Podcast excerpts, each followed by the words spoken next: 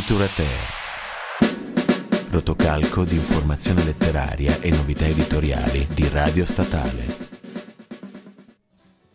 Buonasera, buonasera ascoltatori di Litura Terra. Abbiamo aperto questa puntata con quella che è la prima norma per la redazione di un testo radiofonico di Carlo Emilio Gadda che vieta di parlare più di 15 minuti in radio. Noi ne facciamo mediamente 45 e questo vi dice già molto su che programma è Litura Ter, rotocalco di novità editoriali e di informazione libraria di Radio Statale, che questa sera vi propone Uh, ben due libri più la nostra consueta e amatissima rubrica di letteratura sportiva, Litura Tor. Apriamo le danze con Uh, P, La mia adolescenza trans, autrice Fumetti Brutti. Si tratta di una graphic novel pubblicata da Feltrinelli Comics e ce ne parla la nostra Giorgia, che saluto. Ciao, buonasera a tutti. E la new entry Arianna. Ciao. E eh, in seguito parleremo di un vero e proprio librone, I ragazzi della Nickel di Colson Whitehead, uno dei, uno dei scrittori più caldi del momento, e ce ne parleranno la nostra Sabrina e Paolo, che saluteremo in seguito. Con questo direi che possiamo lasciare la parola alle nostre ragazze Giorgia e Arianna che ci parlano di P, la mia adolescenza trans. Beh, buonasera a tutti radioascoltatori. Siamo qua appunto a parlare di questo fumetto. Eh, lo chiamo proprio fumetto perché l'impostazione delle tavole che hanno deciso di dargli nel formato stampato è eh, quadrato, classico, molto grosso, eh, che rende la lettura molto scorrevole e veloce.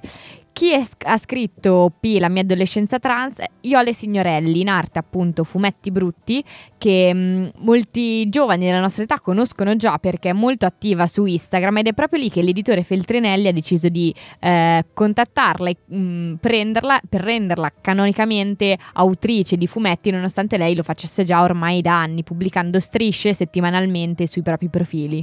Esatto, è particolarmente interessante infatti la, la vicenda con la quale lei poi si è avvicinata e ha raggiunto la, la notorietà e la fama, appunto perché eh, era diciamo una sua passione, un sogno di bambina che come tanti sperava potesse diventare anche una fonte di remunerazione, che poi infatti è, così è stato. E, um, appunto è molto nota su Instagram perché raggiunge, ha raggiunto eh, la popolarità con una velocità anche eh, che sta continuando ad aumentare. Infatti questo romanzo uscito quest'anno è già il secondo, nonostante il primo uscito nel 2018, romanzo esplicito, eh, appunto sia eh, seguito molto a breve. Cosa parlano i suoi romanzi? Di tutte vicende autobiografiche, questo è il suo punto di forza, soprattutto eh, in un clima come quello che c'è oggi in Italia, parlare di eh, coming out, eh, transessualità, eh, percorsi di transizioni e parlare di corpi e sessualità in questo modo sembra rivoluzionario, tanto che ehm, la stampa che ha speso parole per recensire eh, o criticare questo libro, eh, almeno a mia sensazione mi è sembrata molto strana, voglio dire, quasi come se eh, i cinquantenni che hanno provato a entrare in contatto con questo fumetto ne siano rimasti un po' scottati, tanto che eh, bonariamente sono stati criticati dalla stessa autrice perché per esempio sbagliavano eh, gli articoli determinativi o indeterminativi parlando di persone trans, quindi un errore banale, eh, quasi iniquo, però importante quando si parla di tematiche come il binarismo di genere, che si fondano proprio anche su eh, come la società percepisce il tuo corpo e la tua identità, la tua persona. Sì, sì, infatti diciamo che anche tutti gli articoli poi ne sono usciti mh, con un'analisi piuttosto superficiale, approssimativa di tutta la vicenda che viene presentata, quasi senza empatizzare con quello che viene raccontato, ma dando una lettura che è comunque soltanto della superficie di, di un libro che in realtà contiene molto di più e che appunto tratta di delle tematiche che vanno approfondite in maniera accurata e sicuramente analizzate con, eh, con particolare attenzione e cura. Bentornati a Litura Terra, il programma più gender fluid di Radio Statale. Qui è Dragovi Fuoco che vi parla da quel momento in cui il buongiorno diventa buonasera e torniamo a parlare di fumetti brutti, P, la mia adolescenza trans, con Giorgia e Arianna che avranno una missione in questi minuti ossia rispondere a questa domanda, ma quindi fumetti brutti fa dei bei fumetti? Prego. Beh, agganciando a questo direi sì, fa dei bei fumetti che lei stessa definisce belli all'interno del suo romanzo. Forse fumetti brutti è un nome che gli è stato anche affibbiato e che lei eh, per riscossione ha voluto portare avanti, come la parola queer ha cambiato significato sì. e ora è bandiera delle comunità queer, mentre prima era Poi un in, insulto. In un'intervista aveva anche parlato del fatto che in realtà lei abbia uno stile di disegno completamente diverso rispetto a questi, o meglio, non che abbia uno stile completamente diverso, ma che comunque sia molto brava anche nell'ambito cappia dal vero, eccetera, che quindi inizialmente questa forma di espressione più approssimativa rispetto a quello a cui era abituata.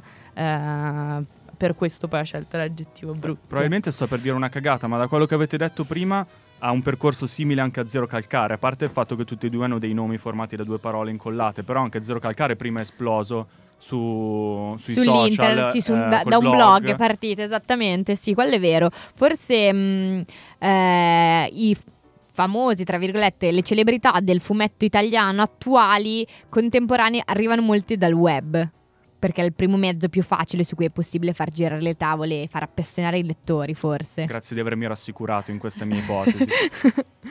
e, um, appunto, quindi sì, torniamo a parlare di la, P, la mia adolescenza trans, che dicevamo prima, può essere in un certo senso quasi ehm, visto come una sorta di versione un po' più provocatoria e illustrata del canonico romanzo di formazione, che appunto accompagna il lettore con delle immagini che sono veramente molto crude, violente, dirette e che anche i contrasti di colore portano alla luce comunque un'esperienza che è anche visiva, oltre che appunto di, di lettura più classica. Il colore, tra l'altro, eh, che è molto importante nella sua attività, tanto che questo suo secondo romanzo è giallo eh, sia dalla copertina che nell'interno, se non piccole tavole che rappresentano i ricordi e sono viola, mentre il suo precedente era completamente rosso e il successivo sarà completamente blu. Cioè Quindi... questo è un giallo tipo Camilleri o è giallo giallo? No, no, è giallo giallo, okay. è, giallo canarino. Mm-mm e, um, è appunto ambientato a Catania, quindi la, la, la, protagonista in questa autobiografia racconta tutta la, la vicenda. Ancora delle... Camilleri, scusate.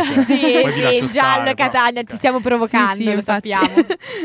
e, um, e, racconta tutto il suo percorso di crescita e quindi tutta la, difficoltà e gli ostacoli che attraversa durante l'adolescenza. E, um... Quali sono un po' i pro e i contro di questo romanzo? Partendo dai pro, possiamo sicuramente attribuirgli un'intensità e una profondità eh, molto mm, puntuali anche con una sola descrizione, una sola didascalia e un'immagine può evocare un'intera riflessione molto importante, molto forte e anche universale, al di là di essere la sua storia, quindi la sua adolescenza trans, è in realtà un percorso di consapevolezza sul corpo che davvero in un mondo ideale in cui non esiste il binarismo di genere, non esiste uomo-donna, è applicabile a tutti e tutti affrontano allo stesso modo. Sì, sì, assolutamente. Infatti, appunto, per questo secondo me è, la sua forza è proprio che può essere un racconto nel quale comunque tutti possono in un certo senso immedesimarsi nella loro esperienza di adolescenza o nel loro personale percorso di crescita, ma che appunto in questo particolare caso poi si declina anche nell'esperienza della transizione, di cui senz'altro è importantissimo parlare oggi, nonostante sembri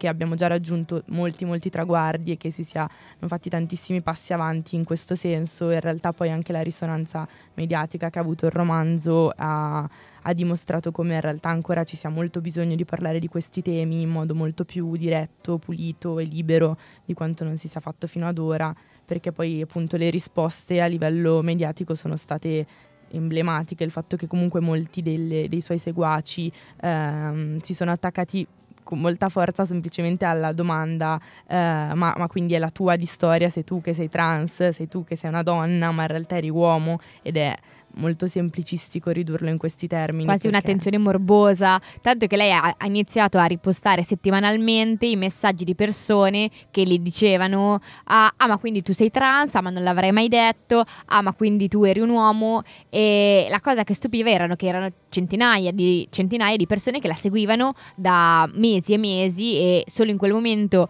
gli si è posta la domanda e hanno cambiato idea su di lei per questo. E questa sì, è la cosa hanno che... sentito la necessità appunto morbosa di dover indagare questo dettaglio che è insignificante rispetto a tutto il resto. Soprattutto perché se uno avesse letto il romanzo avrebbe saputo rispondere a questa domanda e soprattutto sul fatto se sia il caso o meno di farla.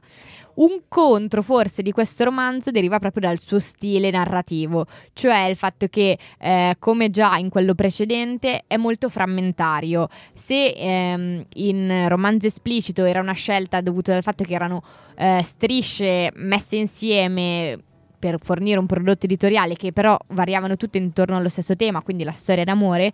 In P, La mia adolescenza trans, che invece è un romanzo eh, che si sviluppa e ha una trama, possiamo dire, che si evolve, eh, rimangono degli spezzoni non ben collegati. Alcuni personaggi si perdono, non si capisce se ci sono più persone con lo stesso nome o è una stessa persona che eh, è cambiata nel tempo. Eh, delle cose che rimangono un po' sbavate, non precise che fa parte forse del suo stile ma non rende agevole la lettura, soprattutto appunto per cui il suo stile eh, di disegno, essendo brutto, anche se eh, fatto apposta, non rende chiaro identificare i personaggi, quindi assegnare anche i nomi alle facce che vediamo sì, disegnate. Sì. Eh, senza dubbio a livello di filo narrativo rende un po' più complicata una comprensione eh, più precisa dei, dei, dei, fatti che vengono rappresentati. E poi senza dubbio passiamo anche a eh, introdurre una riflessione che ci è sembrata particolarmente importante, cioè il fatto che comunque ci sono due tavole in particolare che introducono due riflessioni molto forti e, um, e, una in particolare dice chi vorrebbe essere donna se per diritto di nascita puoi avere tutto e quindi c'è tutta una riflessione su come eh, la protagonista abbia tradito i maschi e quindi um, si, domanda, si, domandano probabilmente gli altri come, come potresti mai voler essere donna quando tu sei nata avendo la possibilità di avere tutto quello che puoi avere essendo uomo. Esattamente, lei tra l'altro nelle interviste spesso ha parlato di come essendo donna e vista come donna nel mondo del fumetto eh, italiano, quindi parlando dell'editoria del nostro paese, sia stata discriminata per questo, tra l'altro perché è trattata come donna superficiale e poco di buono. E questo si collega a un'altra uh, riflessione che fa nel romanzo molto importante, cioè il fatto che se una ragazza vuole essere superficiale poco di buono ha il diritto di farlo come ha diritto di non esserlo. Quindi contro eh, il prototipo di donna principessa con i capelli puliti, biondi e che non vuole sporcarsi, non perché quel prototipo non debba esistere, quella donna non debba esistere, ma perché esistono tanti prototipi di donna che vanno bene tutti, ogni tipo di donna st- va bene in questo mondo e non c'è bisogno di eliminarne un tipo per farne sopravvivere un altro, ma tutti dovrebbero coesistere in un mondo ideale. Esatto, e neanche di attaccare etichette ovunque, ri- ide- avendo questa necessità costante, morbosa di identificare una persona come superficiale, come oca, come intellettuale, come intelligente o come insomma lo stesso vale anche per l'identità di genere. Quindi, per concludere eh, ve lo consigliamo, è un libro forte sui corpi, sulla dittatura dei corpi nella nostra società, sulla proprietà e l'identità e sul sesso, molto sesso e come questo possa essere uno strumento per conoscere se stessi e gli altri, senza moralismi, senza esatto. dogmi della società che ci soffocano, quindi è un libro che tutti dovrebbero leggere. È anche un po' uno strumento di cura in un certo senso, da come ne parlerei, cioè quindi una visione del sesso così tanto libera e che ti metta a tuo agio da poterti in qualche modo curare. Insomma, un libro medicamentoso, ma fatemi capire, romanzo esplicito era un po' implicito, fumetti brutti fa fumetti belli e questo libro è giallo ma non è un giallo. Bravo, Esattamente. hai il punto. Fantastico.